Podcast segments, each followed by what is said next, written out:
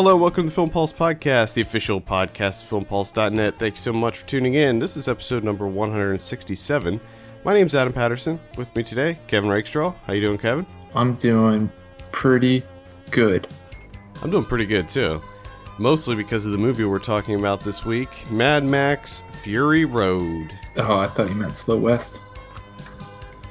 No, but we'll get to that. Uh, so we're also going to be we're going to be talking about Mad Max Fury Road as well as Slow West. Both both have kind of a western vibe to them. And it's odd that they both have one thing in particular involving a hand and arrows Yeah. that are like exactly the same. Mm-hmm. Mm-hmm. What are the chances? I, I thought that was kind of interesting.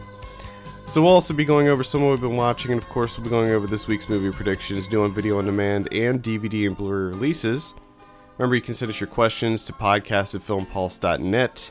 And also be sure to check out our Patreon page at patreon.com slash filmpulse and consider subscribing for as little as $1 per month. You'll be helping us out tremendously.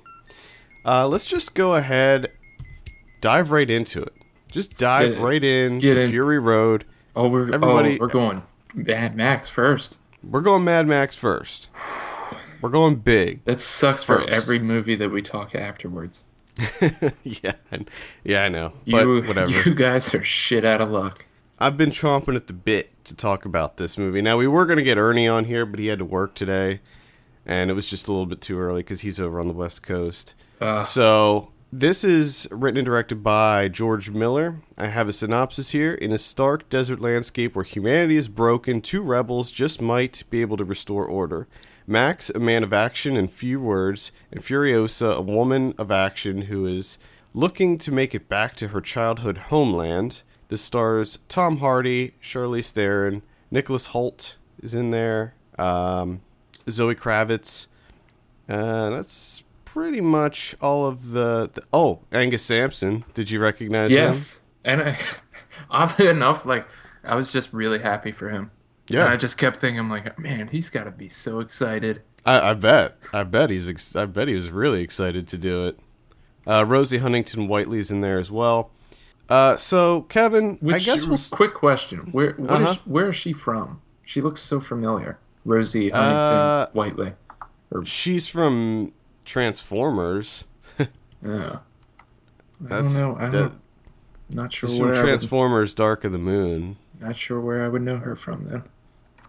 Hmm. Yeah, I think she's like a, a model or something. I would imagine.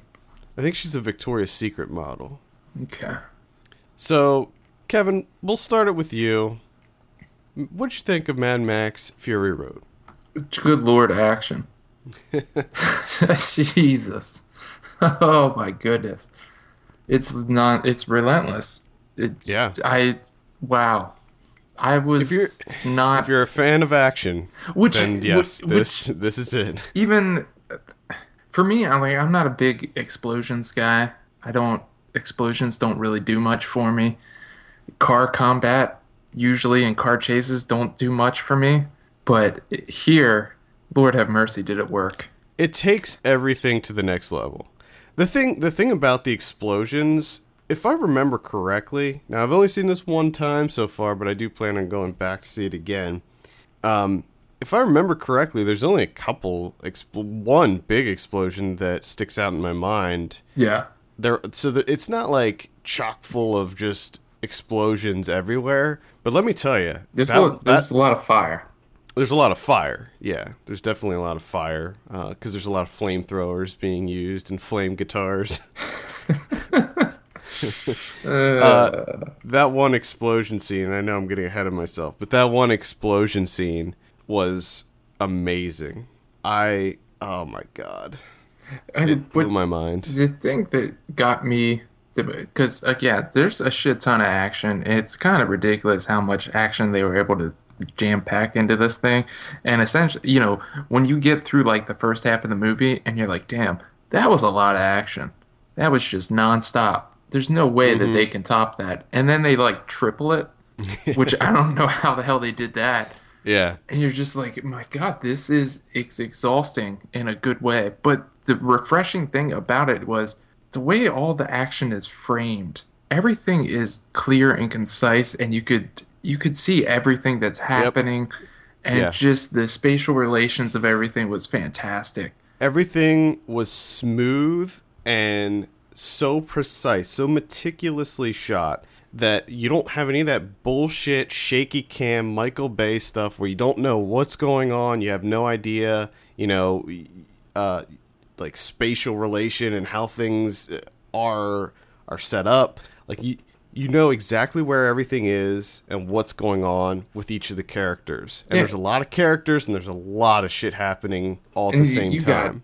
got, you know, you're they're they're shown in so many different angles, and then I love the fact that occasionally he would just he would just pull out Mm-hmm. and yeah. just and just show you the scope of what's happening, yeah. and you're just like Jesus Christ, And there's get me this- back this- in there, please, get this- get back in there. The scope of this movie is massive. I can't even imagine the undertaking of and just the amount making this movie. the amount of just creativity Yeah, the world building. it- just in the cars alone. Yeah, yeah. Oh my goodness. I mean, the the cars alone are incredible looking. Like the tank one and the just every every single one of the cars I seemed like it had its own personality. Yeah, exactly. I mean, there's a there's one giant rig that's just devoted to music, yeah, just to soundtrack the fight. yeah. I like the speaker one, the speaker car. the speaker card, it's got it's got the tiered drummers, the Yep. guy with the guitar on the front. Oh my goodness, it's just ridiculous. It's so outlandish, and It is. oh uh, my goodness. Mm, yeah, it, it is a big, sprawling, crazy, chaotic movie. And then you're just they're cut they're getting close to the storm and you see the storm on the horizon and them going into it and of course the camera pans out and just keeps coming out backing out backing out. And it's just like Jesus Christ can this storm get any bigger? And are they going to go into the storm? And what's that going to look like? And then they do and just I screamed like a little girl Yeah, yeah. Uh, pretty much right after this movie started, I reverted back into my childhood form because I was just I was giddy the entire time. I was I was so excited. I didn't want any of it to end. Uh, one of the one of the really crazy things that I that I liked was the the characters that were on the giant poles up in the air that were swinging around. I, that's yes. I'm glad that you point this out because they keep adding to to these car fight sequences, like new new characters and new means, and it just uh, I, just the amount of creativity that goes into that. It's just Yeah. everything. Every new thing that was introduced was like, damn, that's I like that idea. Well, I love it. I love it because each car, and they showed this a lot throughout the movie. Each car had its own like gadgets and things, and it was like this is the perfect time to use this ability on this car. And they would show them like pulling levers and like pushing panels out of the way and stuff like that. And it was just like this is crazy. This is so intricate what they're doing here. And it, and it was like they had so many different weapons and I mean, and, And they were like s- spray painting their mouths with silver spray paint. and I just and uh, another thing that I really appreciated and I really liked was like the mystery to a lot of this, like Right, with yes, the with the uh, yeah. chrome spray paint in the mouth. Yeah, That's that, not that's exactly what I was discussed. going to it's say. not explained. It's just it's just there, and it's And the- just a like- part of the world. And you're just like, let's fucking go with it. All right, let's just spray chrome in our mouths before we die. Why not? And the the one scene when they're in that kind of swampy, muddy area, and you see those weird people walking on the stick things. Yeah, it's just added. it- You never come Like- back to it. It's not Yeah. explained, and you're just Exactly. like, I love this, and I want to know what this is. But Exactly. Miller doesn't do that. He won't and I tell me think what I, th- is. I think that that adds so much to the film where he doesn't he doesn't explain anything to you. It's it's like you get the smallest smallest amount of uh, backstory with Max, and that's it. Yeah. Like that's it. You see a little bit at the beginning, and then some periodic flashbacks, very brief flashbacks throughout the movie. But you know, it's like okay, Furiosa Charlize Theron's character, she's missing an arm. Oh, we don't we don't see some like bullshit uh, touching moment between her and Max where she's t- telling him about how she lost her arm. No, you don't. Max there's does- none of that. Yeah, Max doesn't look over and he's like, So, uh, how'd you lose your arm?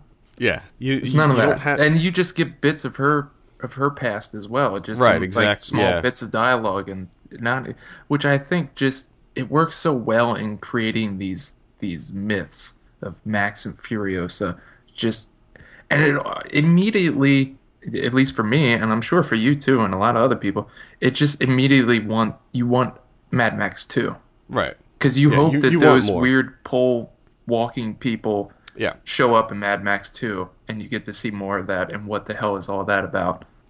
Yeah, I think that that George Miller set up this uh, this post-apocalyptic world that, at its core, is this is a very simple story. This is a car chase. This is this is uh, several gangs of people chasing a group of people. That's all this is. But there there are so many little other things happening that you're just like, wow, this is like such a rich uh, world that he created. That I, I want more. I want to live in this world. I want I want more stories coming from this world.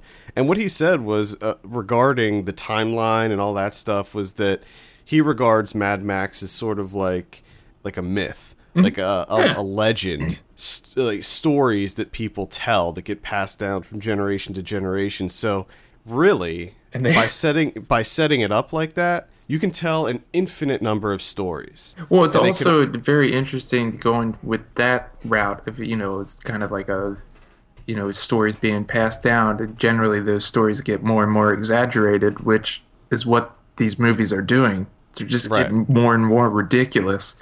Yeah, Because I love the fact that Max, Max in this one, and a lot of the other people too, to be honest, are indestructible.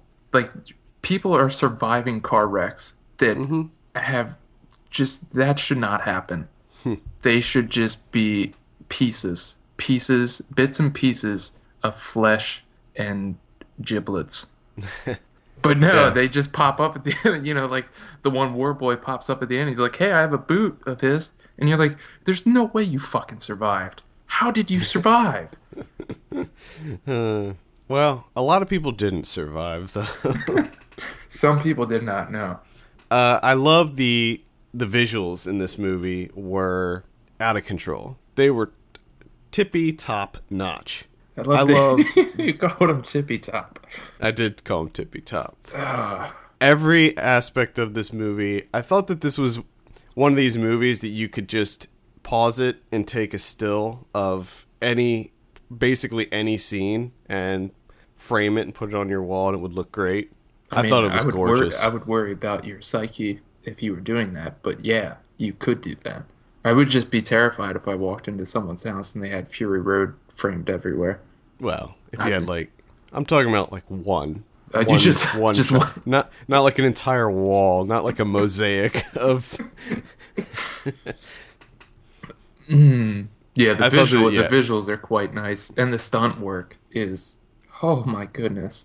I just love that, even though even though this is a, a big chase scene and it all takes place in the outback, Miller was able to he was able to mix up the locale. Like he was able to make the settings feel different, like the muddy scene and the the giant Yeah, yeah. dust storm and he was able to make it feel different and there, there was like that one scene where it was kind of dark and everything looked blue Mm-hmm. You know? oh, that was fantastic.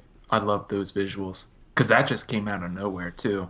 and i think that one of the one of the best scenes that there was that huge action scene at the beginning of the film i mean like enormous action scene and then you have it just cuts to complete silence and it there's this like shot that they just linger on max and he's buried in the sand Oh my and then, god. and then the slow motion of him coming out of the sand. Yeah, just everything that uh, how everything transpired because that's in the storm and with the Mm-hmm. flare and the, which is another thing that I love. Even though the action is relentless, there is intermittently throughout the movie there are just instances of where the cinematography just shows uh, such great patience Right. of like how it just holds on the flare until it dies out and then it's straight cut to silence of what you can't quite figure out what the hell it is, and it's just him very slowly emerging from the sand.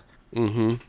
And the the very very beginning shot of where Max drives off and the camera just stays, Right. Yeah. and then all of a sudden you have the people chasing him just zipping across. Oh man, oh, it's Yeah. great. I love it. Uh, I Love love it. the I love the score of this movie. I did thought not. that- I, I loved it. I love that that. I was not a big fan of that. I was a big fan of the score. I thought it was great. Now, okay, so we've been gushing hard, real hard for Yeah. a little bit here. Let's let's get into some some things that we didn't like, if you have any. Which Well- I'm not sure if you do, but Uh, well, I read your Letterboxd review, and it seems like the main thing that you had a problem with. I agree, and that's the dialogue. yeah, but it's Uh, it's kind of you know. I I what do you- agree with What you. do you expect? It's like I have a problem with it, but it doesn't it doesn't take away from the overall greatness of the film. I don't think there's just a couple instances where I'm just like, ugh. I think that the dialogue fits with the other Mad Max movies. Like it it in in the other Mad Max movies the dialogue was kind of sparse and just pretty generic. Yeah. And I think that it just kind of fits in with with those where the villains are are very cartoony. Well, see, And- for me was the a couple instances where they try and go for the emotional, where they try to hit you home with the emotional. Mostly like you know, what are you looking for? And Furious is like redemption.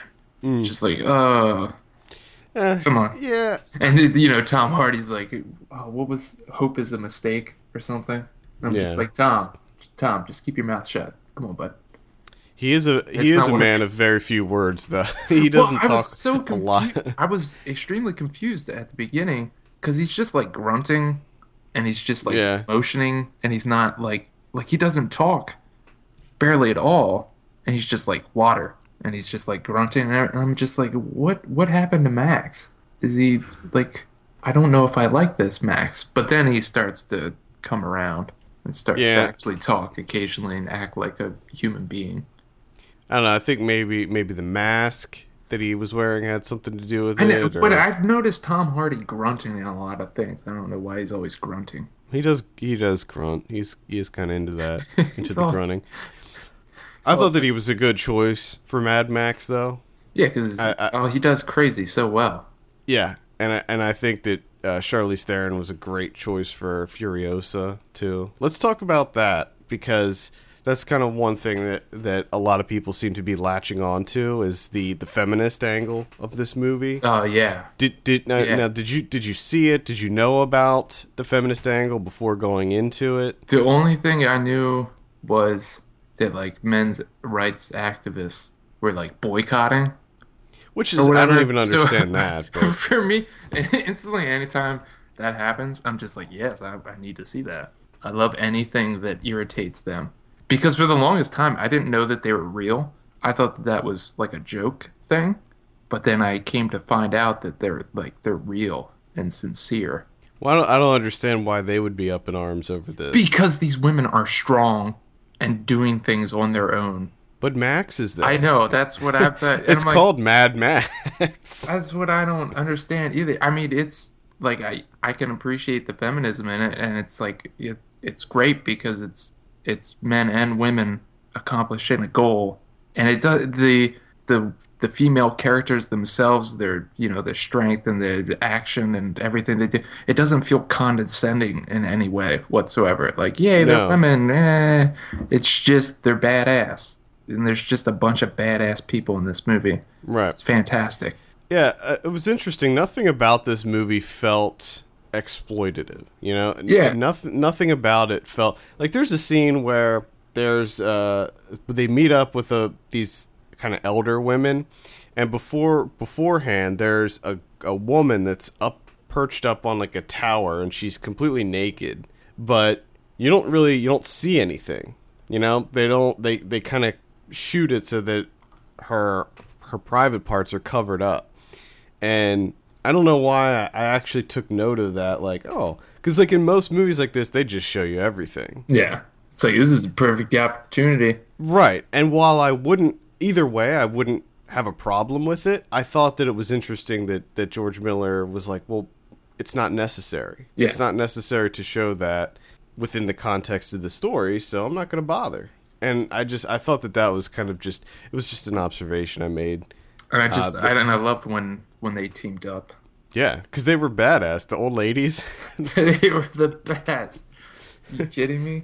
yeah, they Oh, were they were badass. And they they're badass. snipers. They're fucking snipers. What more do you want?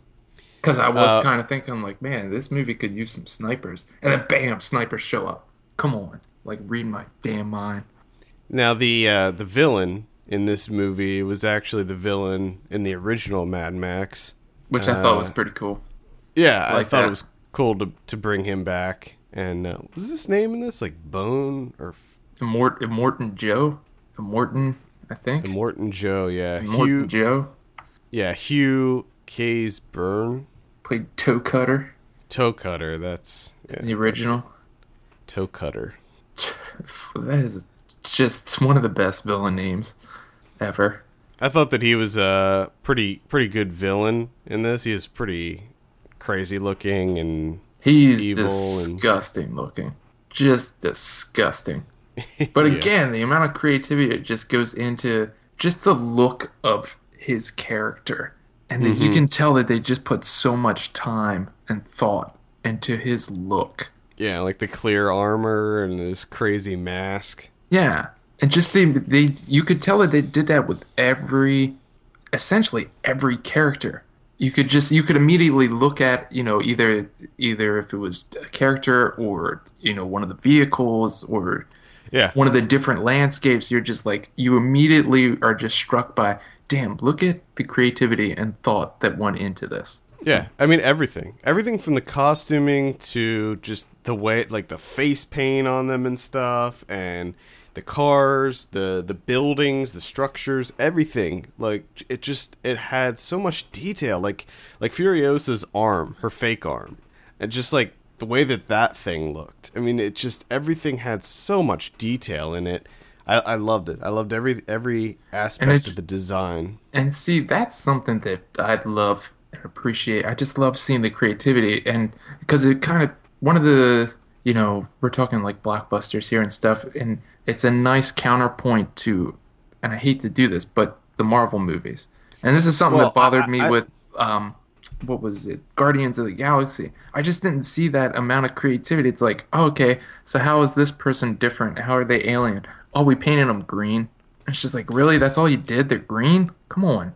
I, I, I completely agree. I think that this is when I was watching this movie, I, I was thinking to myself, I cannot believe I'm watching a movie like this and I saw this at, at AMC Prime with the Dolby Atmos and the giant screen, and I was watching it at an AMC in Times Square, and it's just like this this movie exists. This is a big budget blockbuster and you- popcorn movie you see that's the, the Warner Brothers sign come up Yeah, with blood all it's- over it. it's just like, rated yes. R. It's rated R, first of all, which in and of itself is crazy. Uh, secondly, it's weird. It's a weird, out there movie based on a franchise that's 30 years old. How does this exist? You know, and and, and when you see the movie itself, it it is not. It's not like any other big blockbuster popcorn movie. It's completely different and unique and even just the even the way it's shot, you know, it it favors practical effects over CG, and the camera work in it is it feels very much like uh, Mad Max, like with the quick zoom, the zooming in, you know, you Yeah. like they pan they pan out real far, and then zoom real close into like the drivers through like through the windshield and.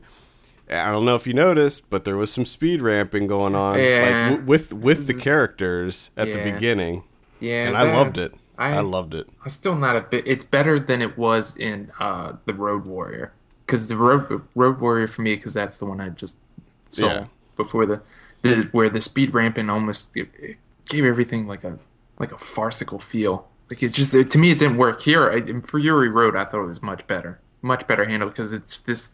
It's I think it worked really well in the sense that there's just this overall feel of delirium and Yeah. Fury Road, where it's just like this is like someone injected me with gasoline. Mm-hmm.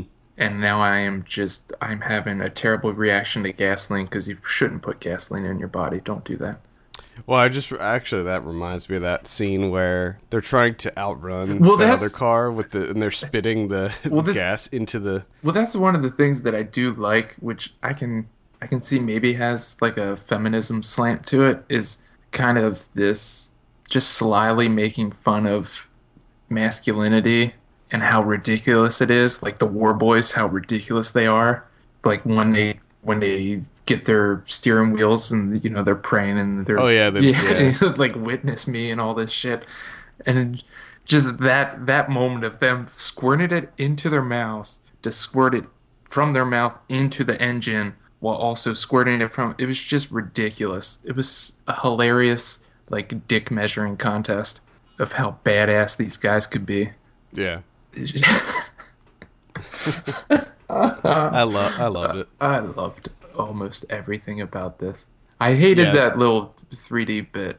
I, I didn't see it in 3D, but I, I hate did. those those moments where you're watching a movie not in 3D, but you And you can notice, tell yeah. you can tell like oh this exists only for 3D. When it was the the guitar like comes out at the screen and then comes back and then the Well- steering wheel comes out and I'm just like stop this. Don't do Um, this. So yeah, I did see it in the A- AMC Prime, which is like I believe kind of the AMC equivalent of D box, where the the seats were shaking the whole time. And I did see it in the 3D, and it looked great. The 3D looked really good. Uh, it was the real real D 3D, so that it was the kind where if you kind of like turn your head or tilt your head, it's it's not gonna distort the screen. And it wasn't at least the theater I saw it in, it wasn't like too dark or anything. That's another thing that typically happens with 3D movies. Uh, it looked good. Um, you know, it wasn't great. If I had the choice, I probably wouldn't have seen it in 3D. I was gonna But- say, is it is it something that like should I ha- have to No. go back and see in 3D? Did I miss? No, it it generally I don't see movies in 3D unless they were shot in 3D, and I don't think this was shot in 3D. I think this is post converted. Uh, the only reason I saw it in 3D was that I, I wanted to get the reserved seating because I've learned that pretty much any big popular blockbuster type movie that I see here in the city, I pretty much have to go reserved seating or else it's a nightmare. So, um, and I wanted to see it on a big screen, like a huge screen. So the only, it was only in 3D. I can't. the- I can't wait to see how it holds up on my 20 inch TV with the with the volume with the volume barely barely barely audible. See if it holds up then. See how Yeah, good this- Mad Max Fury Road is then under those conditions. I'm gonna try to go to the IMAX and see it again and see how it how it fares on the IMAX. But I imagine it's gonna be amazing. I would As you- imagine. yeah. I would imagine. Um, I want to get back to the stunt work a little bit because uh, we touched on it. Give them every award. Ever. We touched on it, but I feel like with with this movie, it it deserves to be mentioned that the stunt work in this movie is incredible, and they do. there- It's a mixture of CG and practical, but I think the majority, and it's the the type of stunt work and special effects where it's very difficult to tell what is CG or, or digitally enhanced and what's just straight practical. But a lot of it looked real to me. I lo- yeah, a lot of it terrified me. And I Oh, it was crazy. I'm just, just- crazy. I just can't stop thinking like I'm really I really hope that that person's okay. Yeah. Uh, especially the, the people on the bikes. You see a lot of bikes wrecking and people flying off bikes. And you just know that that's a real person that that's happening to. Uh, a lot of people jumping from car to car, a lot of people hanging off of hoods and, and roofs of cars and I'm just wondering I'm wondering what those people's mothers like how do they react when they're watching this? they're probably terrified. They're just terrified. Poor mothers. probably. Just having heart attack after heart attack. the uh, the crazy thing, the the thing that really impressed me a lot was the the fact that there were so many components involved with a lot of these big set pieces where it's like giant caravans of cars merging into one clusterfuck of metal and chaos. I mean, it's just cuz at one point there's there's multiple gangs going after them. So sometimes you have like multiple gangs attacking them and it's just it's so Yeah, crazy. They just keep adding gangs too. You're just like, okay, so we have like two gangs. Oh, here's a third gang. Oh, now Yeah. there's four gangs. which I loved. I loved. I loved that that they did that where it wa- it wasn't just one group that was going after them. And I, was I just love I I can't remember who well, I don't know if it was the bullet farmer or whatever one of the other baddies where he's just like where he you know kind of points out that this is just all over a family squabble. Mm-hmm. it's just like this is this is a lot of a lot of work and resources are going into this. Yeah, This is outlandish. yeah. Yes, yes, it is outlandish, but oh, I loved it. Um, one of my one of the things that really impressed me that that kind of uh, every now and then during during the, the movie, I had to kind of take a step back and just think about how crazy this production must have been.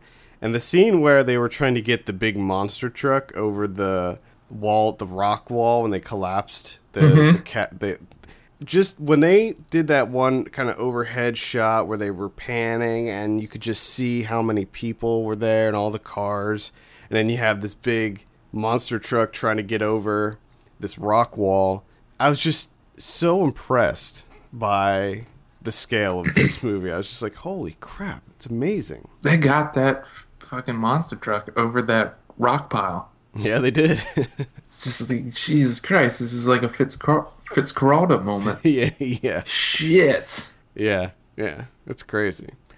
Uh, all right. I know that that was a gush fest, but I knew Oh, it was going to be we anyway. gushed all over it. Gushed so fucking hard. I, I think that this is one of the few times that most critics, most most every critic, is in in agreement that this is one that you absolutely have to see. I know. Yeah, I don't. I don't see how you couldn't think that. I mean, I was just, I I, just, I know, I- even if it's you're not not your type of thing, it's fucking impressive yeah, yeah, what they do. The fact that every car is functional.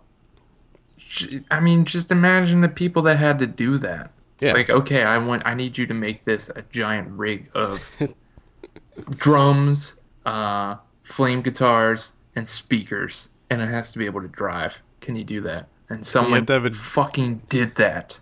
and you have to have a giant pole sticking out the top that somebody can climb up and swing around on. Yeah, and then you have two guys at the bottom that you know swing it back and forth to help out, Yeah, and it's got to be able to function. People, It's- people made that. It's wild. It is. It's an absolutely wild movie. Uh, I, I know Ernie. Ernie saw it three times already. Good lord. yeah, he he went to two press screenings and then he saw it at the IMAX. So I know that he he loved it. Uh, he reviewed it on on uh, the site and he gave it a ten out of ten. I'm also gonna have to go with the ten out of ten on this one. I was uh, just movie of the year for me, hands down.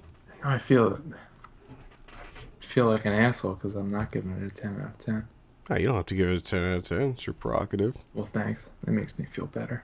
I'm gonna get. I'm gonna give it a nine and a half. There you go. Just, just missed it. And and like I said before, the the complaints that you have, I recognize those, but it is just it was so uh it, it didn't bother me at all. Like I wasn't it didn't even Which I can completely know. understand too. You know, like I I loved everything else so much more that, you know. At any rate, if you haven't seen Mad Max, just ah, God, go see it. Even if you weren't, because again, we talked about this last week on Ryan Watches a Movie. Neither you nor I were huge fans of the Mad Max series, no, I'm not a big the original. fan Uh, at all. so, so to go into this and just having that kind of reaction, I was just uh, made made it even better. And a lot of it's it's interesting because a lot of critics who are normally contrarians and love to go against the grain and and typically hate movies like this. I mean, you you typically hate movies like this that are like the big Hollywood blockbusters. Yeah, but there's just so much damn creativity in there. That's I. Right, That's what I mean. right. Like, how can you not respect this?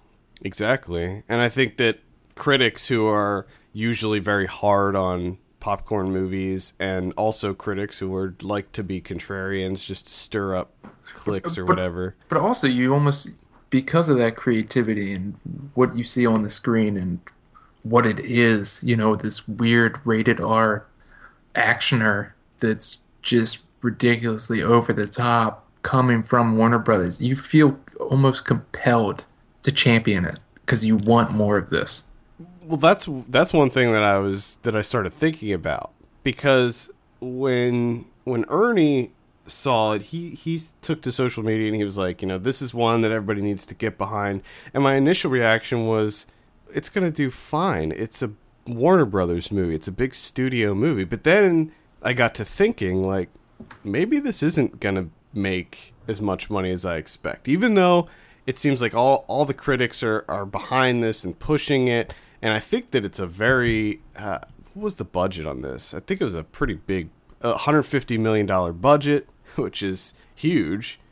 Um, you know, I don't know. I don't That know is what's. you got that is a well spent 150 million dollars though. Oh yeah, I mean it, it. It's epic. This is an epic movie. I also wanted to. I forgot to mention the runtime on this. It clocks in at exactly two hours. I respect George Miller for doing that, keeping it at two hours, uh, because it feels. It doesn't feel like two hours. It No, feels. it feels like 35 minutes. Yeah, this movie flies by. I mean, it is it's in and out quick. Now I know that he already said that he's working on they're, they're working on sequels. Tom Hardy signed up for three more. Oh my goodness. So yeah, it, it I'm assuming that they're going to be w- working on more of these. However, I, I think that it probably all depends on what the box office says. I mean, if it's if it doesn't make make its money back, I doubt that Warner Brothers is going to want to do Well, the- uh, a it- sequel. And, and if they do, they won't give him as much money. Yeah, but I mean, he's proven before that he can he can deliver with Yeah. with less money because I'm Yeah. sure you know the first three Mad Maxes Oh yeah, he didn't have a hundred or 150 million dollars, Yeah. but damn, They, they, yeah, they were they were big. They were big. Well, there you go. Mad Max Fury Road. Believe the hype. This is one of the few that I could say Yeah, absolutely believe believe the hype and check it out. believe it wholeheartedly. Even if you're not, even if this doesn't seem like your type of movie, just just check it out. And and I, I think that people do need to talk about this one. But didn't it? But didn't it get already lose out to Pitch Perfect too? It did. It did. Yeah. Yeah. I I don't I don't understand that. Well, the rating may have something to do with it, and I, I also applaud Oh yeah, that's true. Warner Brothers for allowing the R rating to stand and to just letting it go out like that. Um, even though the movie itself is not overly violent, it's not gratuitously violent. Nah, there's only one one kind of grotesque. Yeah, which is amazing. Oh my goodness. You're talking about at the end, toward, Yeah, I, yeah. toward towards the end. I just Yeah. want to say it so bad. I want to say it so bad, but I will say Well- something else instead. Fire tornadoes. Mm-hmm. Mm-hmm. mm-hmm. What what does Pitch Perfect 2 have fire tornadoes? If it does, if it fucking does, tell me. I will watch that immediately. But I am pretty sure there are no fire tornadoes to be found in Pitch Perfect 2. Yeah, something So tells that- me there's that alone- probably not. That alone confuses me. Is that you have an option to go in to see one movie. One has fire tornadoes, the other one doesn't. And you choose the one that doesn't have fire tornadoes? I don't understand you as a person. Yeah, I don't know either. Honestly, I'm. I'm. Hopefully, it'll even if it does, doesn't do. I mean, Pitch Perfect. People expected that to make money hand over fist because it was a sequel to a very popular movie that's appealing to uh, a lot of people. Yeah, it's got that's got a that's This true. is it a- does have a wide Yeah, this is a far-reaching fan base. this is a less accessible movie. A lot of younger people probably never heard of Mad Max and have no idea what it's about, and it just looks like this weird sci-fi movie. It's just there's two things that I thought were funny because afterwards, it, you know, I read I read a little bit more about the men's rights activist guy or whatever that's so upset about this movie, and he was, and he, I th- I forget exactly what he says. I probably should have pulled this up, but something along the lines of like, how could they, you know, mess with an American institution? What? And it's like it's fucking Mad Max, dude. What? Like, you don't How's it, an, how's it American It's at all? It's a fu- and then I saw someone else that, you know, sort of said the same thing. They were just like, "Oh, I can't believe, you know, I can't believe that this is what they did to Mad Max, and they made him kind of like a side character, and you know, it's called Mad Max. He should be front and center, and it's very obvious that the the director of this remake has not seen the originals. It's just like, wow, you don't know anything. Yeah. yeah. It, it should be noted. This is not a remake. This is this is it's not. It's if anything I would call it a sequel. I think Ernie said that it it's supposed to take place between 2 and 3. That's what most people are saying. I just see it as just But it, it's it kind of like a reboot type deal, where it's just like, okay, this is, let's let's do another one. It it definitely takes place after 1, I think. Yeah, But yeah.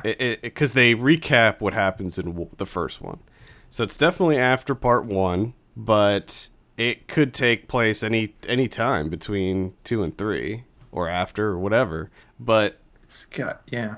I was gonna say it would be after too because of the little music box, but that could be before Road Warrior. I don't know. yeah, could be. I just yeah, I just remember the music box thing, the one Zoe Kravitz has, right? Yeah. Yeah. Yeah, I don't know. There's there's a lot of little. I'm sure that there's all kinds of Easter eggs thrown in there. Well, that- and the other thing is, which this is the greatest thing about this movie is, who fucking cares?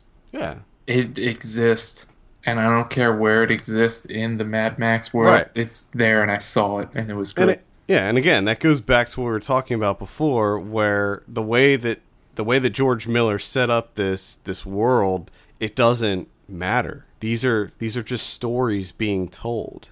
They don't have to uh, be a part of some overarching continuity. No. This is just a guy roaming roaming the desert, really, who gets into some shit every now and then. You know, Just- people are always chasing him. People are just always chasing Max. I think it could be like compared to James Bond in that regard, where James Bond is a character who has these things happen to him, and you can connect them if you want. You can connect the pieces, and they're they're little pieces that are in each of the movies that you can, you know, Yeah, some little character, threads. character continuity going on. And I'm sure that you could do the same thing with with the Mad Max movies, but But they work as standalones. they work as standalones. You don't have to see. You don't even have to see the first one because they tell you what happens in that one in this one. yeah, it's he's just such a simple character.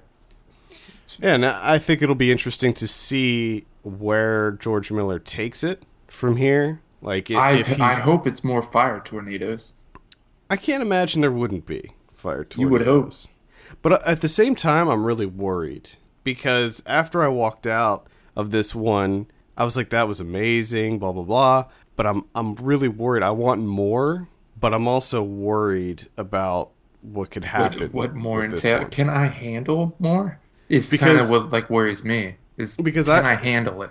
Because you saw Road Warrior this week, I saw Beyond Thunderdome this week, and we will get to that one. All right. Uh, so yeah, Mad Max, check it out, please. Uh, that enough gushing, just go see it. All right, let's talk about some Slow West. This Okay. is written and directed by John Maclean. I have a synopsis here. Slow West follows a 16 year old boy on a journey across 19th century frontier America in search of the woman he loves while accompanied by mysterious traveler Silas.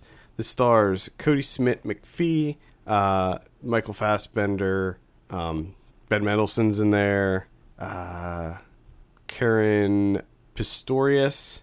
I think those are pretty much the main The main ones. main ones. Um, okay, I'll start this one off.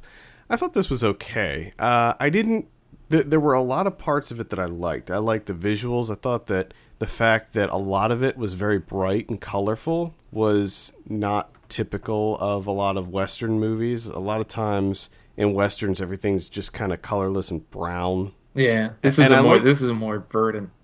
Yeah, I, I like I like the fact that it's this is a lot of times you have really bright blue skies in the in the backdrop, and I liked that. I, I've read I don't know I, I saw a blurb somewhere where they're saying if someone said I think maybe it was on Twitter that this is if Wes Anderson directed a western, and and I can kind of see that in the style of this movie.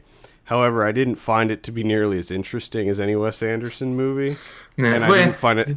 I didn't find any of the characters to be particularly interesting either, and I felt like almost every single character in this movie was very underdeveloped, and it felt like the movie itself, uh, it just uh, wasn't that interesting. I, I felt like it didn't get it, it didn't dive deep enough into these uh, into these characters. But let's go ahead and get your what are you, what are your initial thoughts on Slow West? I thought it was. I kind of agree with you with a lot of stuff there. I thought it was fine enough. You know, I I love the visuals. I love Yep. the cinematography. I'm a big fan of Robbie Ryan. It looked great.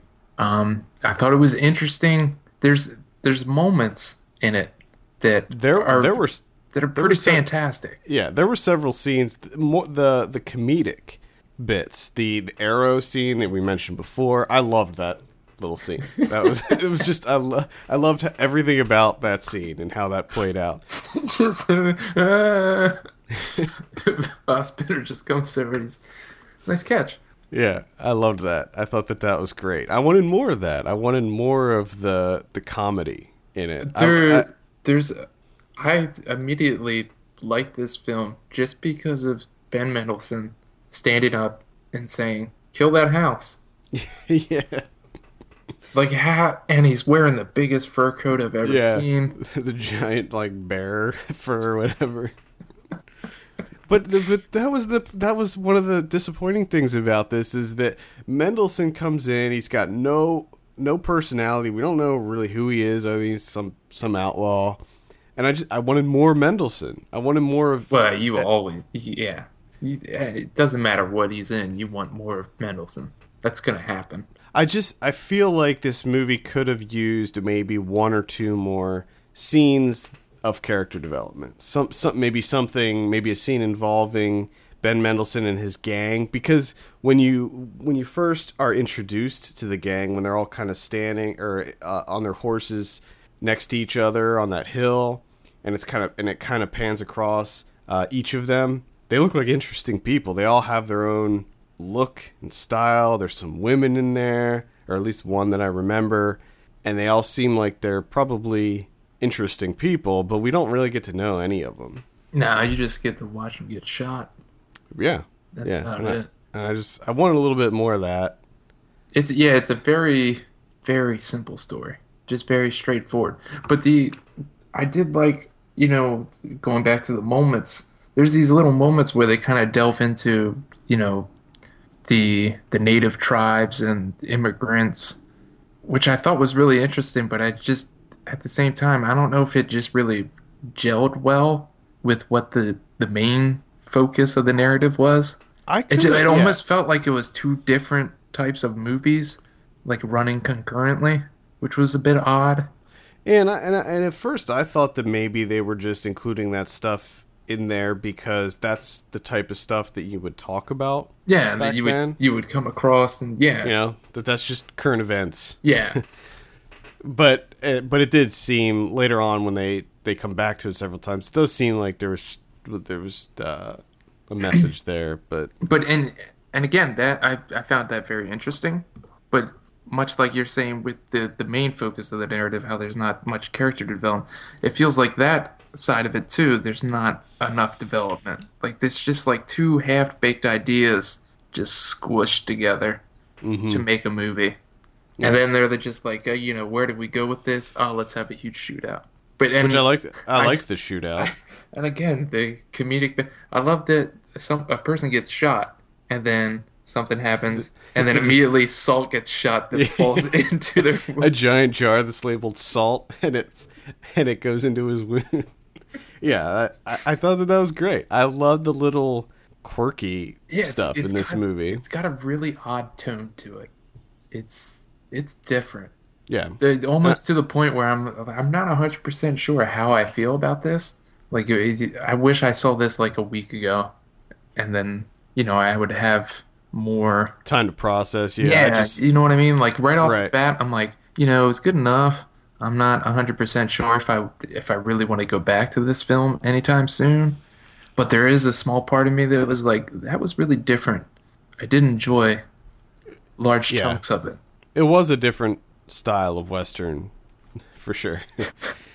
uh, I just I felt like it was lacking in character and plot. I I wanted more of the story. I wanted because it they set it up to be really a really fun kind of adventure. You know where Michael Fassbender is this kind of rough outlaw type person. We he has kind of a mysterious background. We we think that he might be some kind of criminal because it seems like at first he's the only reason he's helping Kodi Smit-McPhee is to get to Rose and her dad. And I liked the few situations that they did find themselves in. I liked the the scene in the general store. I liked the scene when they wake up and they're like underwater because the like the river came through. I liked that, and I wanted I wanted a little bit more of that. Maybe another interaction with with the Native Americans or something like that.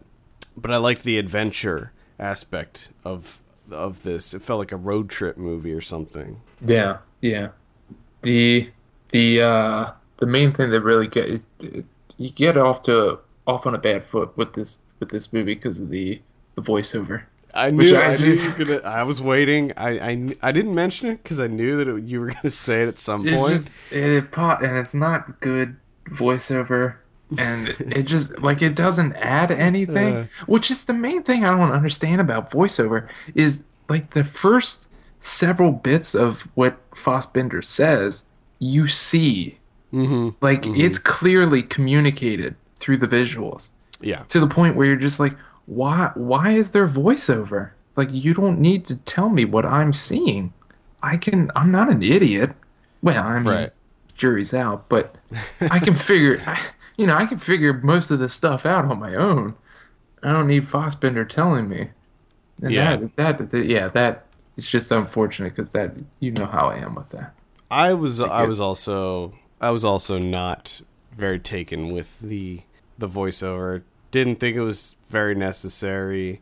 oh.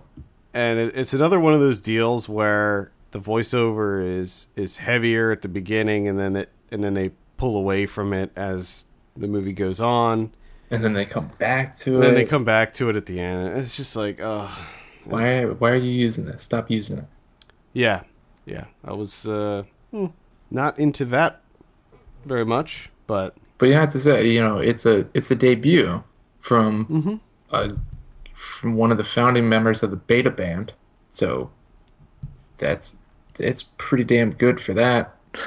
i think it's a good debut yeah i mean it- For a it- debut from a guy from the Beta Band, yeah, yeah bravo. yeah i I i, I, think uh, completely forgot the Beta Band was a thing, same here but there you go. This guy's making movies now. I'm it, it it has me excited to see what he comes up with next. I feel like this is a good starting off point, but it's just it's not quite there for me. I just wanted a little bit more. I mean, it's only 84 minutes long, so I think that it could have he could have extended it a bit. But yeah, Al- but, al- see, but then, see, that's again, that's you know, we're talking about Fury Road and how that felt like it was 35 minutes.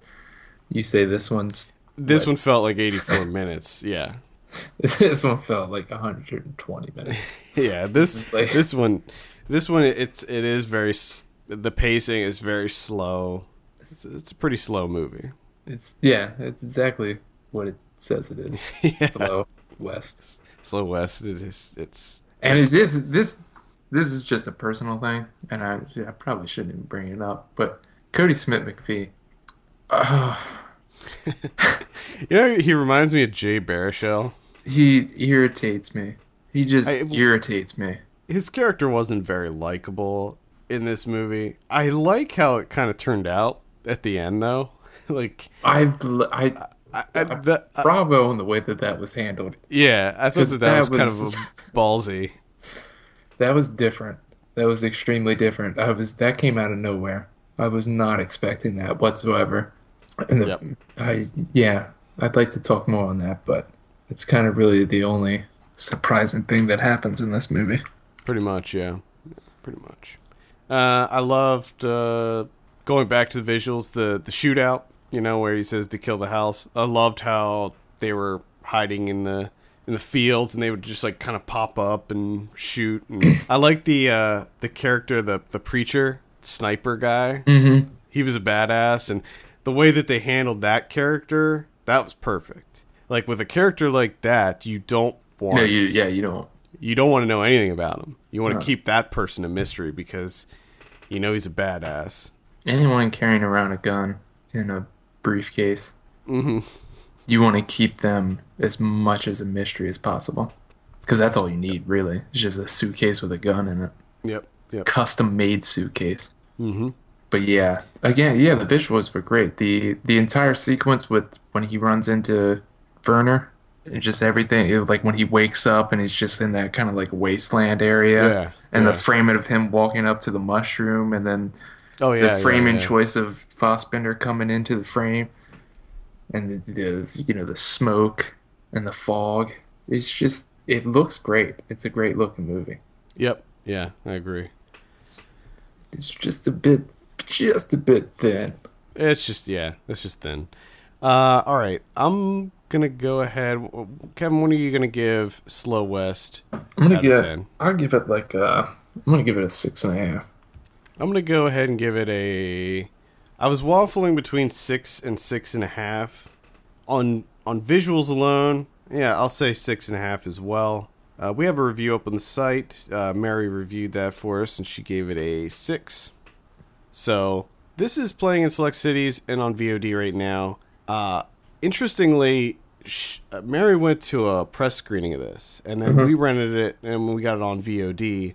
And she said that the VOD version is cropped a little bit. So, Uh-huh.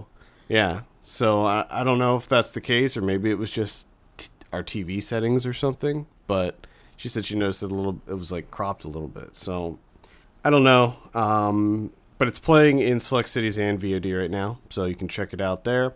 Uh, I, I would say light, very light. Recommend. I'd say light recommend, but high recommend just to see Mendelsohn say kill that house. yeah, Like that's honestly that's one of my favorite things of this year I from loved film. It. I That's, loved it. it's my, my that's my favorite film thing of 2015 so far. Kill that house. kill that house. Just the look on his face. Uh, and his body language when he says it just he i mean when someone says kill that house you would think that energy would be riding high you'd be really into it not often do you get to kill a house but he just says it like oh i guess we're gonna kill this house mm, yep. Yeah. Well, there you have it. Slow West. Eh. Uh, let's go ahead and talk about some of what we've been watching. I don't remember who we started with last week. I, I think we'll start with you, Kevin. Okay i watched winter sleep. Finally got to watch nuri nuri Ceylan's winter sleep. I've been waiting for this for so long and i was so excited. And then i saw that it was 196 minutes long and the excitement dwindled a little bit. But fun fact it took me like 11 hours to watch it. So it definitely felt a lot longer than 196 minutes. It is it's a talkie it is nothing but talk. Just discussions after discussions. Endlessly discussing things. Philosophies viewpoints. Eh, it's a bit like a play which is kind of interesting because the main character Aydin he runs this like hotel in anatolia and it's a gorgeous setting. Oh my goodness. But the occasional landscape shots that you get to see are few and far between mostly it just takes place inside this hotel and them just having discussions so he's a former stage actor and he's trying to work on uh, a book of the the history of Turkish theater. So it kind of plays out like that. It seems. I don't know anything about Turkish theater, but it's what it feels. It feels a lot like a play, and he's just he's just constantly picking up roles wherever he feels the need. You know, things just if it seems interesting to him that day, that's who he is for that day. Like one day he just decides that oh, I'm going to be I'm going to be all about charity even though he apparently has never done charity before, but all of a sudden he thinks it's a great idea. And so he goes on with that and he just irritates the shit out of people, is what he does. It's mm. essentially just a, a feature length film, like two feature length films together, of just this Aydin character mansplaining things to mm. people just forever. So again, it for as much dialogue as there is, I'm I have to say I'm surprised that it's engaging as it is but again, it's you're ta- you're doing dialogue for over three hours long. You're gonna have some valleys in there, which of course there are some where it's just like, oh please get through this. Let's move on to something else. This is not engaging whatsoever. And luckily those are few and far between. But I mean, it's a solid movie. Just the actual experience of sitting through it is it's a bit much. Yeah, I, I just we got uh I, I got a an award screener for this one, and I just never, I just couldn't couldn't do it. I just couldn't do it. And I, the thing I loved about Once Upon a Time in Anatolia is that he dealt with the philosophies and the viewpoints of you know all these of all these characters and what they're trying to get at. They were always kind of you know it was it was very subtle in the way that mm-hmm. the way they were talked about. These it's just flat out. Hey, we're talking about this and then they just talk about it. You know, it's just hitting the nail on the head for 196 minutes. Uh, well, I saw a ton of stuff this week, so I think for a lot of this, I'm just gonna very, very just, briefly mention it because uh, some of this stuff, I think w- we may end up reviewing later. Are you interested in that movie, Felt? Yes, I am. Yeah, I figured you we were interested in that, so uh, I saw that this week, but uh, we'll be coming back to that. It, I believe it comes out the end of June, so stay tuned for that one. Uh, I saw Anarchy Parlor, which is uh, this. I saw a lot of people like this. Apparently, this one is it's kind of like Hostel. I'd compare it to Hostel. It takes place in Lithuania. It's about a group of college kids who go on vacation to Lithuania for some reason, and they're partying it up. They're partying up. They're hitting the clubs. They're meeting some chicks. They're they're living living life to the fullest in Lithuania, and they decide to go get tattooed because the one guy meets this this kind of gothy looking tattooed chick and she she invites them back to, to her tattoo parlor and the two two of the friends go there, and guess what?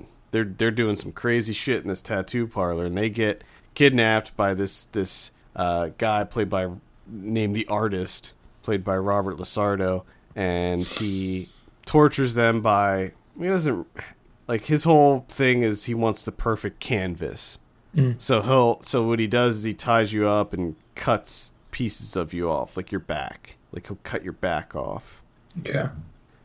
That's it. That's really it. Uh, the the other it, it's got this absolutely ridiculous twist, a couple twists that happen towards the end.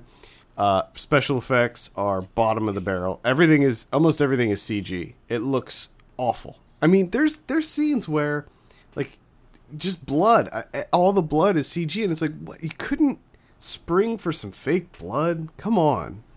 Mm. It looks terrible. I hate that. Uh, everything about this movie. There, there are several scenes. There's one scene where one of the characters goes to a like he gets mad at his friends and he goes to a strip club to just blow off some steam. he just storms off to a yeah. strip club.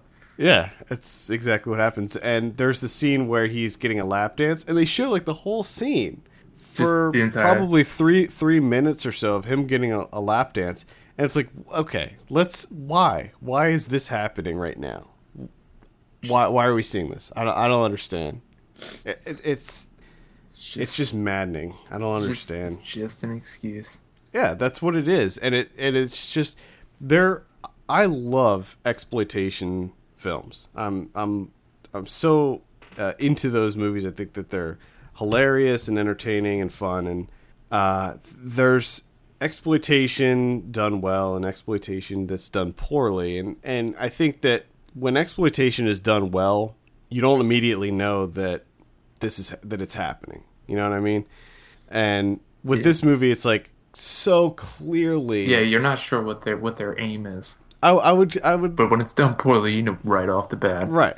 I would uh an easy an easy way to to know exploitation done right and wrong is Piranha 3D and Piranha 3 Double D. One is done right and one is done horribly wrong.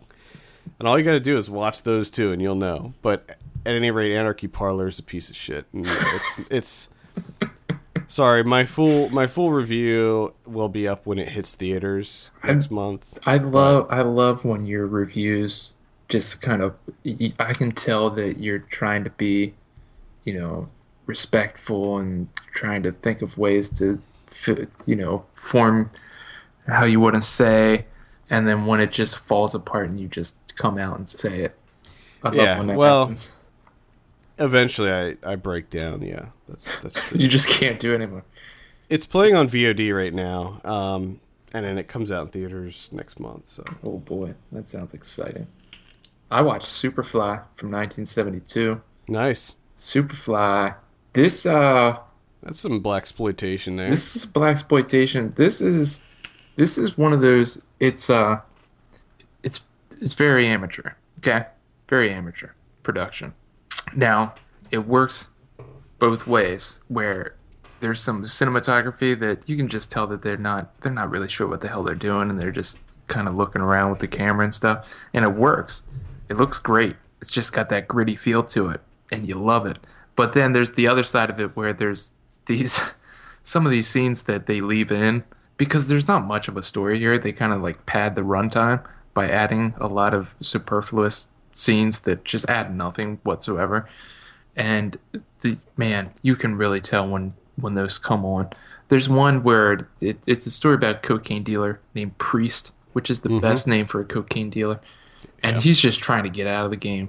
It's just it's too hard on him. So he decides to do one big last deal, 30 keys, make a million dollars, and then bust out of there. So he leaves a, a house, an apartment, whatever, walks to his car, gets in, honks his horn, pulls out of his parking space, drives a little bit, and then it cuts to him walking into another apartment. And you're just, you know, why is there a scene of him driving to wherever the hell he's driving? Why is that there? And there's so many like that where you're just like, why these add nothing? But the performances are they some of them are good, some of them are downright terrible.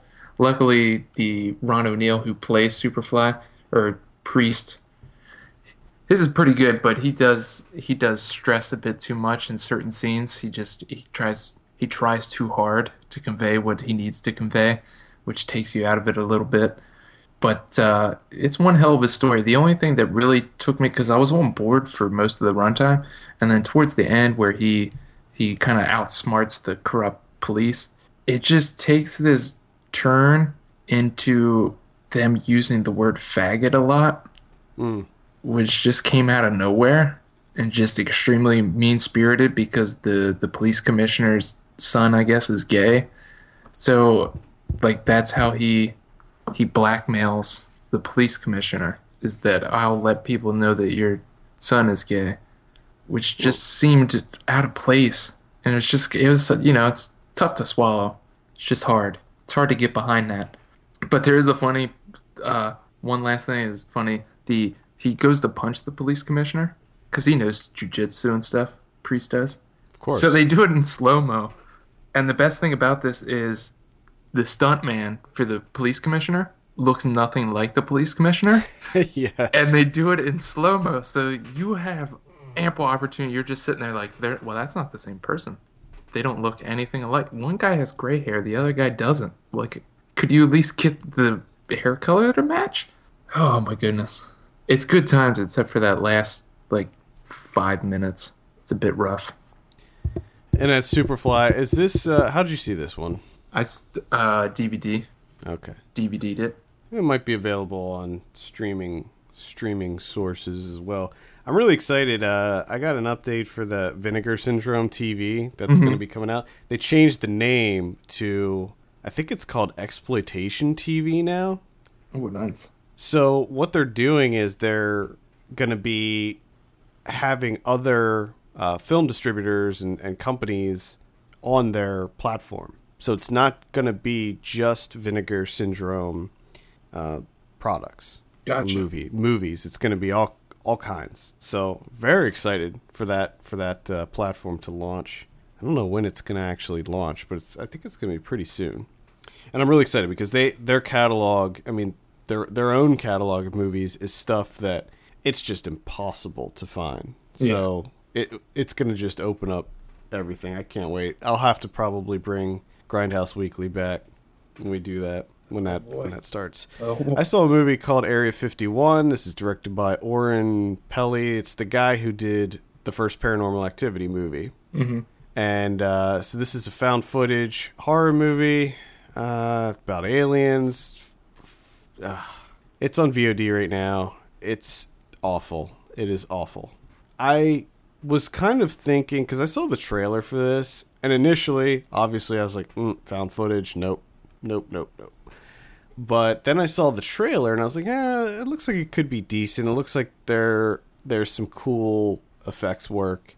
Uh, no, there's not cool effects work. The effects work is bad in this, and the characters are stupid and unlikable, and the the way that they get they they just so easily break into Area 51 because they take these like pills that I don't know what they do. Wait, what? They take these pills that make them undetectable on like infrared cameras and they wear suits that have freon pumped into them so they don't show up on like temperature sensing cameras and uh, basically it's about a group of 20 somethings that decide they're going to break into area 51 why i don't really know Sure. because they're idiots I already could not care less about the words that are coming out of your mouth. yeah It just sounds terrible. it's it's ter- it is terrible 20 It's- somethings always wanting to break into things. they're always getting into trouble those 20 somethings I mean, it doesn't matter where they are. They could be Lithuania, could be any country. They're just always getting into shit. Uh, the it, it's very like most found footage movies, very very slow to get going. I'd say probably they don't break into Area 51. I'd say until uh, let's see, what's the runtime? An hour and a half. They probably don't get in there until an hour in, and then the last Jeez. and then the last 30 minutes is them in in Area 51, which is ridiculous. So for the first for, for for the first hour, you're just left with their charm. yeah. yeah, they're wonderful charm. These guys are complete dick dick fucks. I, I hate them. Uh, yeah. So they break into Area 51 and they find they go into these labs and there's all this weird stuff in la- in the labs, Labs are always weird. all like white blood. And I don't know how the guy even knows it's blood. He's like, "That's white blood," but it's how do you know it's blood? It's just some white liquid. Does it is it labeled white blood on it? I don't I don't think so. I'm pretty sure that there's there had to be one other guy in that group that was like, I don't know, it kind of looks like semen. yeah. I mean, white blood, dude. And they find a spaceship. They find a flying saucer, and the one guy get climbs into the flying saucer, and then aliens. Apparently, in Area 51, they just have aliens that roam around the halls because Well, yeah, I think it's they. It's like a collaborative effort at Area 51. I think they work hand in hand. Yeah, maybe. Maybe that's what it is. And there's like a there's a scene where they end up in this area that's kind of like a like a hatching like a birthing area, where new aliens are being hatched. Uh, It's so stupid and ridiculous. All of it, f- it it's it's just all kind of it all feels like an excuse to just try to show us something freaky mm-hmm. or creepy or, or something to jump out and scare us. But the thing is, it's all found footage, so it's extremely zoomed in handheld work where you don't know what the hell's going on anyway. Mm-hmm. You have no sense of where these people are, what the room looks like that they're in, because everything is pulled in so far and is so shaky you have you have no concept of what's going on. Yeah. And of course, there's a big thing that happens at the end, and they all fucking die. Yes. I was really hoping that you would say they all died. Well, they something happens to them. I'm not gonna say exactly Oh, what I- I happens. know what happens. Maybe they die, but maybe something else happens. I Who know knows? exactly what happens. Uh, so just just avoid this. The the fact that it was made by the same guy that did Paranormal Activity initially had me interested, but sorry, it's just like every other found footage horror movie. Just Trash. bad, bad, bad. The effects work is bad. There's some CG in there, and it looks looks pretty crappy. Yeah, just just hmm. Paranormal Activity is a million times better. The first one. All right. That's all I have to say about that. Area 51 on VOD now. Don't get it. Ugh, no. Uh, I watched the Mad Max 2 Road Warrior, and you. I take it you watched Thunderdome. Yeah, I'll talk about that after you talk about Road Warrior. Road Warrior. Okay, I was number one. I'm just waiting for the wheelchair line. That's essentially what I'm waiting for this entire movie, just to see what what was it that just got Ryan right in his chuckle box. If you're wondering, if you're wondering, uh, listen to last week's Ryan watches a movie. We had him watch Mad Max 2, And that was So the only if you're thing he liked. The only thing he liked was the wheelchair line, which I feel bad for him because that didn't come until like towards the very end of the movie. It's just like, man, he's just sitting around in a terrible mood until they that guy delivers that wheelchair line, and I just imagine Ryan sitting there going, "Ha, that's it." But uh, this is uh, this is pretty good myth making here. Again, Mad Max, really simple story. He's just trying to get in and get that gas. Got to get Yeah. that gas, and then he, you know, ends up helping him trying to get that gas out of there. Which the I don't understand the villains at all in this movie. I just don't get them. They're just driving around constantly. Just, Yeah, they're just. I think they're just scavenging. they're scattered. They're scooting across the desert. They're hooting and hollering. And They're just burning fuel like crazy, which makes me wonder, like, where are you getting all this fuel, and why do you need this fuel? Why do they have so like- much? Why do they have so much energy? Do you notice the bad guys in '80s movies? They're just they're constantly either yelling or laughing or just they're they're all hooting and hollering. They're just, they're always And it's like a mess of noise. And what I don't understand, it's the desert. I mean, the heat alone. Jesus. Right. I can't do anything if it's above 88 degrees outside. I just turn into a mess of nothing, just Yeah. slumping around. These guys are doing all sorts of car tricks and motorcycle stunts. But again, why? Where are they getting all this gas? And why did they need the gas at the compound from the Pee Wee football team? Why did they need their gas so bad? It seems like they're doing completely fine on their own because they're driving around constantly. And I don't understand why the compound needs gas. They don't even do anything. they don't e- just, they don't do anything. they're just there. Sell it. Sell the gas. Something. It seems like a perfect opportunity to build an economy here. But no, that doesn't happen. and then the humongous main villain guy at the end makes a decision that I, I don't know what the hell's going on. The way that the movie ends, it's just like, okay, this was all pointless. This was just pointless. Because he drives so much further ahead of Max and just turns around and just drives straight into Max and then movie over. yeah, And then there's a lot of comedy that just doesn't work for me. There's an awesome dog, one of the best film dogs ever. That dog is awesome. The feral could I couldn't get behind, and I'm Yeah. u- and you know me, I'm usually I'm pretty big on feral children. well, that kid's annoying. He is annoying. Jesus. Doesn't he look like the? Doesn't he look like a young Buster Point? he does a little bit, and I wasn't ready for the the hair that he had because Oh yeah, oh boy, the the luscious mane. my goodness. But and then the speed ramping is just out of control. I mean, they are speed ramping the shit out of everything. It's just it, it looks like a cartoon. Yeah. I just couldn't get behind it. Uh, I don't know. There's again, there's there's things I like. I I love again the creativity. The action sequences are great. The stuff that they do, but like the story itself is just stop it, knock it off. I, I thought it was fine. I liked it. Uh, it looks like you. Le- I gave I only gave it a three on Letterboxd. You I gave it know. a three and a half. I so- know, which it sounds like but oh my god, that the the explosion at the end where they blow up the entire compound. yeah, Oh my goodness. That was a big one. I don't know if I've seen an explosion bigger than that. That was impressive. Yeah, that was that was. I I I like it. I of the original movies, I think that part two is still my favorite, just because of the. I- thought the car chases were the best in that one. The car chases are The, pretty the, the car the car action was the best. Now I saw Mad Max Beyond Thunderdome this week. I think that I saw this when I was little, but I don't really remember. I think again we talked about it on, last week on Ryan watches the movie. I think that I saw it on Fox like when when they would play movies on Sundays. yeah. Um, so anyway, I saw this. I this one, oh man, this one com- feels completely different than the other ones. It feels like a kids movie. Really? is a. This is like a family movie.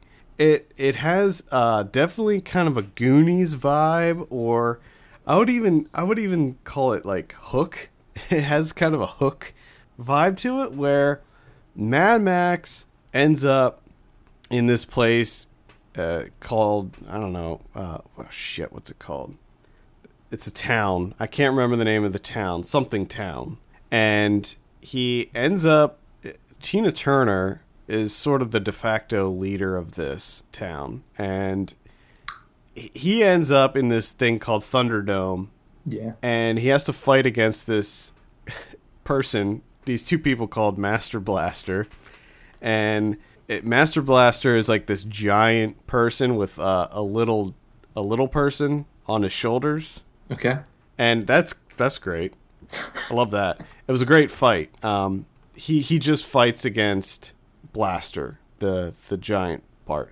And the the fight in Thunderdome is really cool. They they hook them up to bungee cords, so they're bouncing around the arena, and it's it's this c- caged dome that has weapons attached to like the the walls and the roof. Oh, so you So gotta like bounce around and try and grab. Yeah, so you, yeah, so you bounce around and you grab like a spear or a chainsaw or whatever, and that was a really cool fight. Uh, he ends up getting banished, and he escapes and ends up in this weird civilization town something that's all run by kids. It's it's nothing but kids Okay. and they have some sort of prophecy that this man will come and save them and take them away and on the wall is a picture of Max it's like painted of Max and he he kind of takes these little kids under his wing and and uh, helps them get out of there. It, it's the, it's ridiculous. It's ridiculous. There's one big car chase at the end, and that's really good. The car chase is really good, but uh, as far as like the violence and stuff, it's it's way toned down in this one, and it's really goofy. There's a lot of uh, comedy in this one that doesn't it, that none of that worked for me at all. I didn't think it was funny. Yeah. I don't. I am not interested in any of that. If it's, It's- more so than the Road Warrior. it's worth seeing just because it is so weird. It is really out there. You're just like, how how is this a Mad Max movie? It's it's so bizarre. Uh, but yeah, I, I, I don't know. I can't say that I really liked this one. Uh, it's it's something else. Couldn't get into that Thunderdome. Yeah. Why, why it- do they always add? Why do they add kids to these movies? Like, hey, you know, we're really liven up this action-packed adrenaline rush. Kids.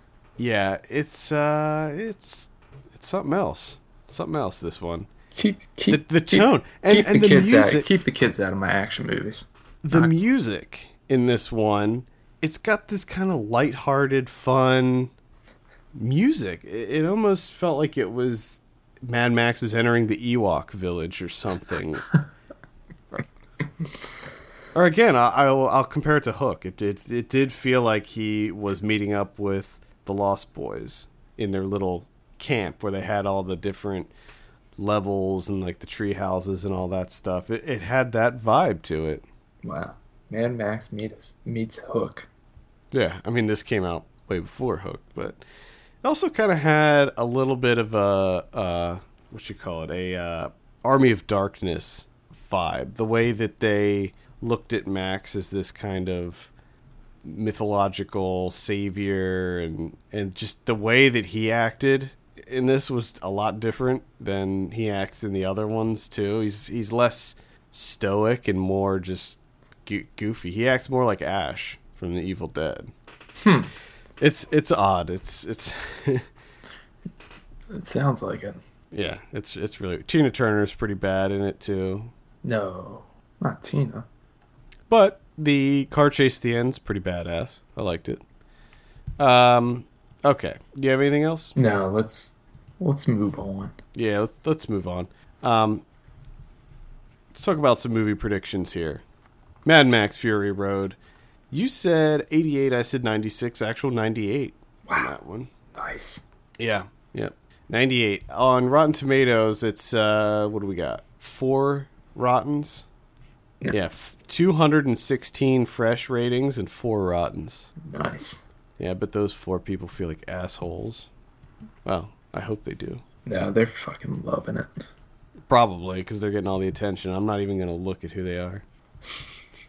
All right. Pitch Perfect 2. You said 70. I said 72. Actual 68. So Pitch Pitch Perfect 2's, I guess, uh, pretty good.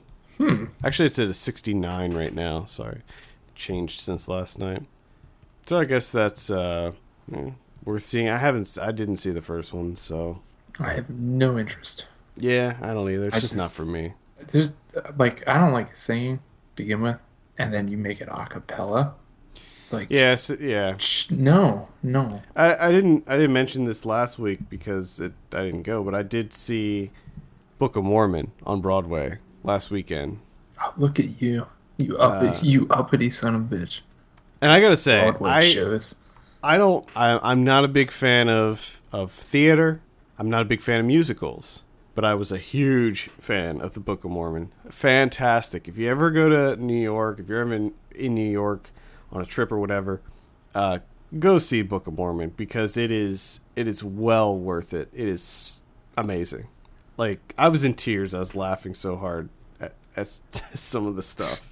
It is so fucking funny, and the music is so good. I I loved it. It was great. Hmm.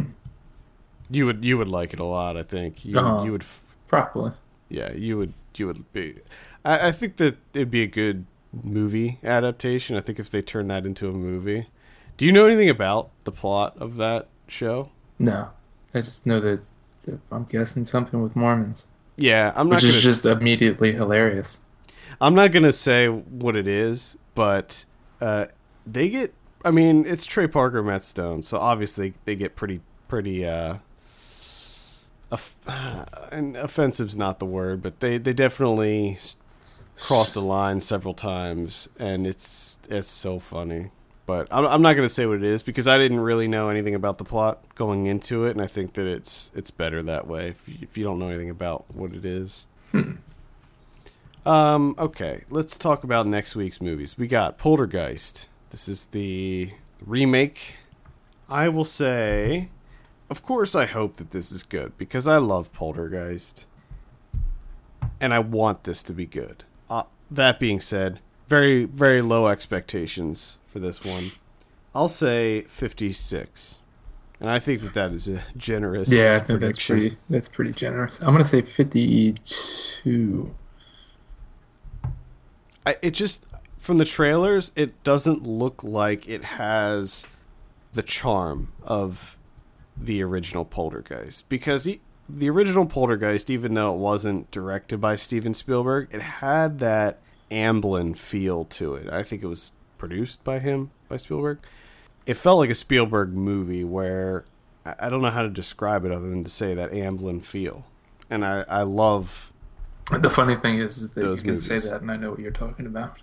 yeah, it's like E.T. or Goonies, those types of movies. I just I love the feel of those movies, and I just don't think the new Poltergeist is gonna have that feeling. Uh, we also have Tomorrowland. This is the the Disney one. Pff, Brad Bird. This looks awful. This looks absolutely terrible, in my I'm opinion.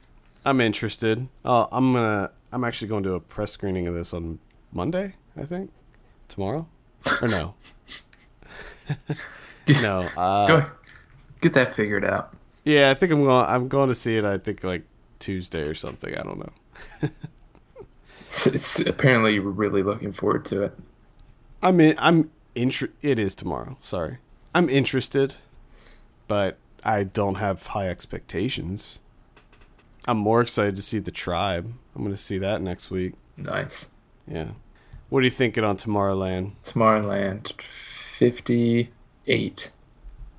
I think it's going to be better than. I think it's going to be fairly well received. I'll say 68. Okay. Okay. We also have in limited release Dishonesty, The Truth About Lies, Chocolate City. I like some Chocolate City. What's Chocolate City? I don't know. sounds like a wonderful place. Or or an extremely disgusting place if it's like an actual city made of chocolate because it'll get really dirty, oh, melty. Man. oh, it's A lot. about it's about. Don't tell me. uh, I, I go go ahead. I I know what you're gonna say. I think. what? It's a male strip club. yeah, that's You do Okay. like yourself some Chocolate City. uh Aloft. That's the one with. Uh, I'm looking forward to that one. I want to see that one. I think. Let me double check real quick. It's the one with um, J- uh, Jennifer. Yeah. Claudia Llosa. Yeah. Yes. Yes. Melanie Laurent. I have a mild interest in that one. The Farewell Party, Love at First Fight. Ah, I see what they did there. Yeah, sight fight, yeah. Because it rhymes. Because it rhymes. That's why it works. Sunshine Superman. Tanu Weds Manu Returns. Mm-hmm. And The Human Centipede 3. Oh. Final sequence. Jesus. Yeah, er, uh, we're Ernie to that one, so we'll, we'll see how that goes. It looks awful. Like it, I wasn't a fan of the first two, but this one looks, it looks, uh, like an Uwe Boll movie or, or Troma or something, where it's got that Mm. just super cheap looking and that, that really lowbrow humor. That's I don't know. We'll see. Yeah. Next week on Video on Demand, we have.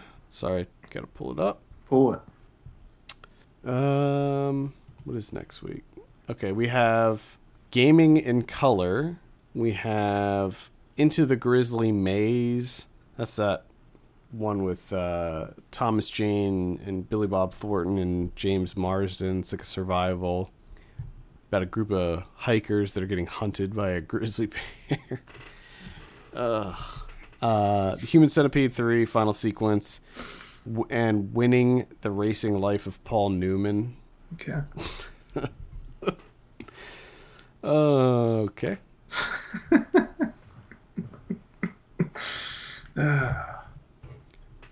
Pretty much it. Uh, DVD and Blu-ray, American Sniper, Cymbeline, Girlhood, which I recommend. That was I'm actually yeah, one of, I'm pretty excited for that one. Finally. I don't know. You're you're not into the coming of age movies though. I I am. So I think that I I'll like that one more than you, but I think you'll still I think you'll still appreciate it. That's actually one of my top movies of the year currently. Hot Tub Time Machine 2, which is garbage. Leviathan, yeah, check that one out. Hmm. Yeah. And Zombeavers. Zombeavers. It's probably not worth buying, but maybe when it hits Netflix. That that seems like a good Netflix watch to me. Criterion's got anything going on? Uh, we have 1979's The Rose with Bette Midler. Oh, okay. It's a right. rock and roll, fame and addiction, all that kind of stuff. So you can imagine where that goes. I've never actually heard of The Rose ever. No, and I don't think I have either. Yeah. So there's that, and there's uh Charles Charlie Chapman, Chaplin. Jesus. Charles Chapman. Ah, Charles Chapman is back. uh, oh Jesus. Charlie Chaplin. Limelight, 1950. Shut your Uh. face. Shut your face. All of you. uh, good, good stuff. Go to hell. Um, let's see. Charles Chapman. Oh man, that's great. Uh, From now on, I'm just gonna call him that too. I'm just gonna stick with it. Uh, yes. I love when we get new running running gags Yep, that's show. that's gonna run forever. It, it just grew legs, and it's running for the rest of our lives. So be ready for some more Charles Chapman. and I think I might change Uh. it, change it every year. It'll just you know slowly evolve into something else. Good. I already have That's- it all planned out, so Good. look forward to that, people. You have a five year plan for that for, for that one. I already have a vision board made and everything. Nice. Great. All right. Well, I think that that'll do it for this week. Next week, I'm not exactly sure what we'll be covering yet. Let's Um, do Fury Road. Yeah, could could just do Fury Road again. Uh, we'll probably do some VOD stuff next week. Uh, maybe maybe looking ahead, might do Felt because that's going to be coming out Oh, okay, cool. relatively soon. Might do I, the Nightmare. Are you in, interested in that? The Rodney Ascher one, I don't know what that is. Oh, the documentary about sleep paralysis. that sounds interesting. Yeah, maybe we'll do that one. We got we got some stuff We lined up here. So We got all sorts of got all sorts of stuff that we can go with. Tomorrowland? Are we doing Tomorrowland? If if you go see it, No, I'm not gonna go see I it. know you're not gonna go see it. I can fake it. I don't know. Maybe it. I don't know. Maybe uh, maybe Ernie will see that or something, and we can have him on. I don't know. All right, that should do it for the week. Send us your questions. Podcastfilmpulse.net is the address. Follow us on Twitter at FilmPulseNet and at FilmPulseKevin. And please take a look at our Patreon page at patreon.com slash filmpulse. That's P-A-T-R-E-O-N dot com slash filmpulse and subscribe for as little as $1 per month. For Kevin Rakestraw, my name's Adam Patterson, and we'll see you on Thursday for Ryan Watches a Movie.